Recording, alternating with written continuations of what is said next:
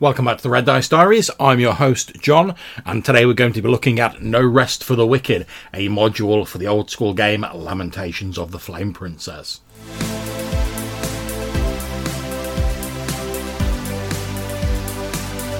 Okay, so as ever with these episodes where we look through adventure modules, it's kind of hard to discuss without giving away the plot, or at least some of the plot of the adventure. So before you go any further, consider this your spoiler warning. If you don't want any spoilers, might be better to go ahead and play this adventure or run it, then come back to this review. So with that out of the way, let's crack on and have a look at No Rest for the Wicked. So No Rest for the Wicked is what I like to refer to as a bridge or a drop in module.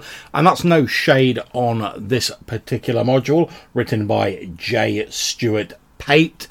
It's a very interesting and well put together module.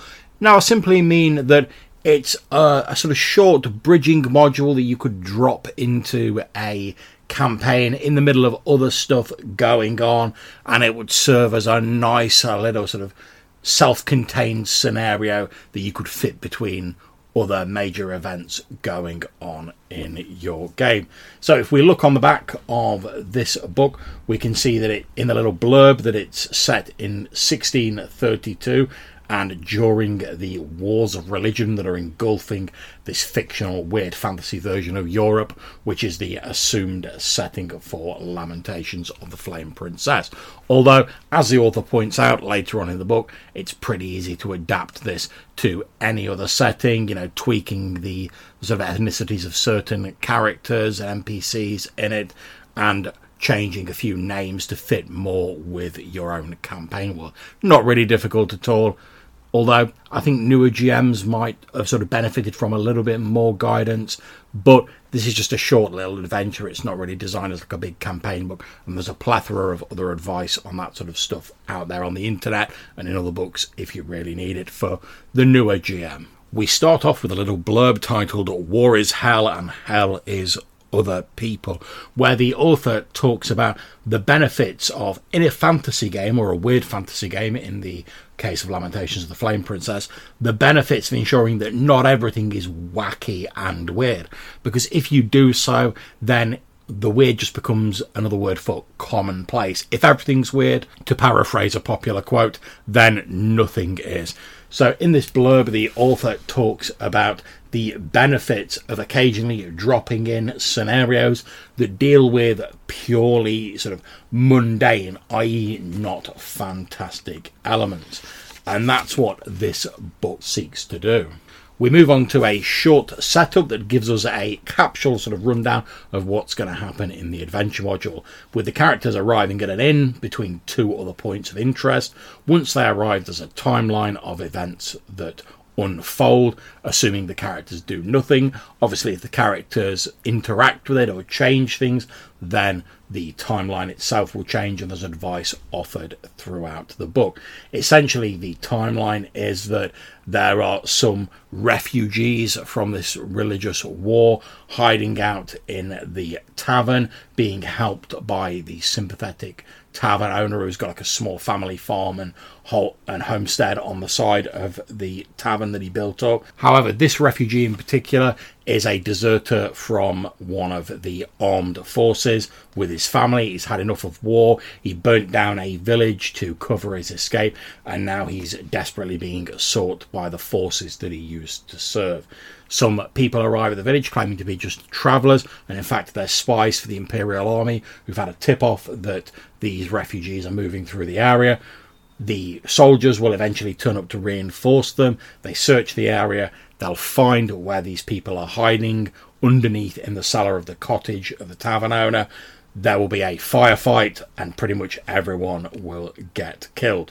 Well, that's what will happen if the player characters don't do anything. But they can change it, obviously, if they get involved with it. We're given a background on Griswold Herzog, the man who owns the farm and built the tavern on that land. He once fought for the Catholic League and returned a battle scarred veteran, seeing through enough atrocities to become disillusioned with the righteousness of his cause. He returned home and set about building his family home in the foothills of the Ore Mountains. He tried to stay remote enough so like the war didn't impinge on the life of himself and his family. However, being a man of conscience, he allowed the Protestant Union people to use his inn as a dead drop location and as a meeting house. Now, this is remote enough that it wouldn't normally have caused him a problem, but as I say, these particular refugees have turned up. The Steiner family, they're the Steiners are fleeing Catholic League persecution. Under normal circumstances, they could have probably slipped away, but Ludwig Steiner is officially recognised as a deserter from the Imperial Army, and he burnt down the village of Wensditch Rindorf to cover his escape. So agents of the Imperial Army are after him we get a timeline of events that will occur, sort of broken down in more detail and now, explaining what will happen as time progresses. And this just expands on the sort of like little capsule timeline that you get at the start. And then we move on to an aftermath, which just gives you a few ideas of what might happen after this timeline has occurred. So we're told that if the characters do nothing, you know, they just want a good night's sleep, whatever, that's a perfectly valid choice. Then Eventually, the Steiners will be located by the agents of the Imperial Army, and both they and the Herzogs, as accessories, will be dealt with. The soldiers will then move along the next day while trying to determine what to do with the place, but they'll probably just strip it for supplies and anything of value. What they do with the player characters depends on whether they believe the player characters are simply ignorant of the these rebels hiding out there, or whether they are in fact helping to support them. We're told if the characters cast spells, this will escalate the situation depending on the sort of spells being cast. Obviously, the clergy look very dimly on that. If the soldiers witness or hear of obvious magic user spells, their first response will be to retreat, gather military resources and reinforcements, and then return, mobilizing as many soldiers as they can to surround the inn and burn it and whatever devilish witchcraft is going on there to the ground. Another possibility is that the characters could offer to help the refugee Steiners and flee with them before the soldiers arrive. Again, this is a perfectly valid choice, and if they can deliver proof back to Herzog, the owner of the inn, that they successfully got the refugees to the location they're trying to reach, then he will be very grateful and he will give them like free room and board and maybe some like financial inducement and reward as well. If the characters turn in the Steiners, however, you know, I mean, maybe they've got no sympathy for them. Maybe they're acting on behalf of the Imperial Army that's trying to get them. They could just sell them out when the soldiers arrive. If they do that, then only one squad of soldiers turns up to claim the Steiners because they assume that they can rely on the player characters for help. The player characters can then report to the military camp and they'll get a 200 silver piece reward. And in case you're not aware, Lamentations of the Flame Princess uses a silver piece standard. So one silver piece in Lamentations is roughly equivalent to what one gold piece would be in any other sort of version of D&D. And we also get a few other sort of ideas, you know, what to do if the characters attack the Imperial spies, what if they attack the soldiers, what if they just rob the inn, etc. We then get a description of the inn and the old linden tree, a hollow tree that's used as this letter drop outside, and a couple of pages that break down the various different rooms at the inn, what services are available, how much stabling and in room costs, etc. All the sort of stuff you need to know to run an inn with a degree of verisimilitude in a session. We get some details on the military camp located a short distance away under the auspices of Captain Morgan Khan, a Catholic exile from Wales, and we get stats for him, his sergeant, privates, and their camp followers. Then we move on to descriptions of the NPCs, and we tend to get sort of two descriptions and stats per page, and then on the facing page we get some of these lovely black and white illustrations of the NPCs themselves. And I don't know why, but I just find this black and white artwork really striking. There's something about fairly simple, and I don't mean that in a bad way, I just mean sort of bold, black and white artwork that really speaks to me of the sort of like old school vibe. So I love all of this. We get stats and details for Griswold Herzog, the innkeeper, and his wife Jarla. Gabriella Herzog, the stable girl, obviously their daughter, and a short write up on the younger Herzogs uh, Otto, age four, Ilsa, age two, and Gretchen, their newborn. Then we get some details on the deserter Ludwig Steiner and his family of refugees, Wilhelmina, his wife, and their young children, Waldemar, age eight, Conrad, age five, Dieter, age two, and Alexa, newborn.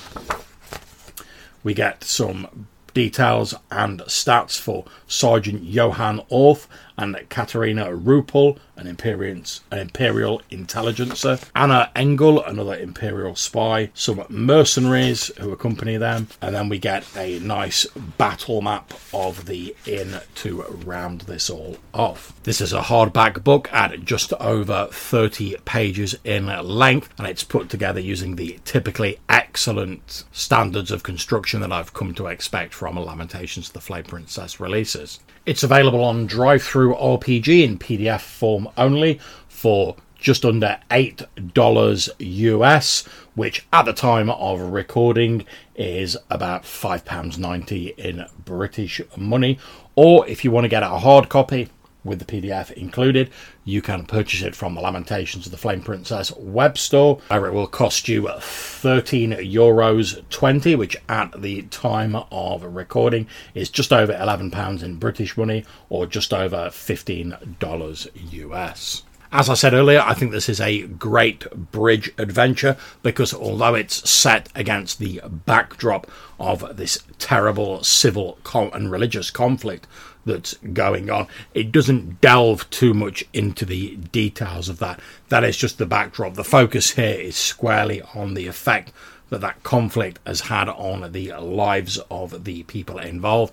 And this firestorm effectively that the player characters through no fault of their own i mean after all they're just stopping in an inn find themselves in the middle of. So it pushes them into this sort of moral crucible where they have to make their own decisions and see what is forged out of the result of their actions. It's a very self contained little adventure with only really like a couple of locations being involved if you include the military camp. Otherwise, it's mostly set around the sort of Herzog uh, small holding with the inn, the tree, etc. And it involves a very small select group of NPCs. So it's really easy for a GM, even if you're a time poor GM, to absorb all the details you need to know about these NPCs and to sort of know what's going on with everyone. All you really need to have open at the table is this timeline. Although what I'd probably do is I'd probably write it down on like index cards, and then if I need to change it, I can just like rub things out on the index card and write them in or whatever. But that's just how I do it. It's an interesting look at one potential method of creating an adventure. This laying out of here's a timeline of what happens if the player characters do nothing, and here's some advice for how to handle their interactions with the various elements of the plot. Now, some GMs will be comfortable with that. I personally really love it. I'm quite capable of sort of flexing the uh, the timeline and going with it whatever weirdness the player characters suggest. Some GMs may be a little bit less comfortable with this, but I think this is a small enough adventure and it's so self-contained that this could be a good first step into GMs who want to ease themselves into this style of adventure. I definitely recommend you give it a look. If you're looking for an intriguing sort of moral quandary that you can very easily adapt to your own campaigns and drop in there as a little sort of aside, a little side trek to use the old parlance between the major events of your campaign. Doesn't have the world shaking outcome of many of the other modules we've looked at this week, but as the author says themselves, you don't want everything to be fantastic and world ending. Sometimes you just want a little mundane story where the player characters have some difficult decisions to make. And I think that's true, and that this module is probably for that reason one of my favorites that I've looked at this week. Anyway, so there's my flip through and what I think of the book. Hopefully, you'll give it a look if you're at all interested in it. If you've enjoyed this video, please like it, share the link, review it, and do all that other good stuff that people are always asking you to do. Have a great day, and I hope whatever games you're playing now and in the future, you have great fun with it. Take care.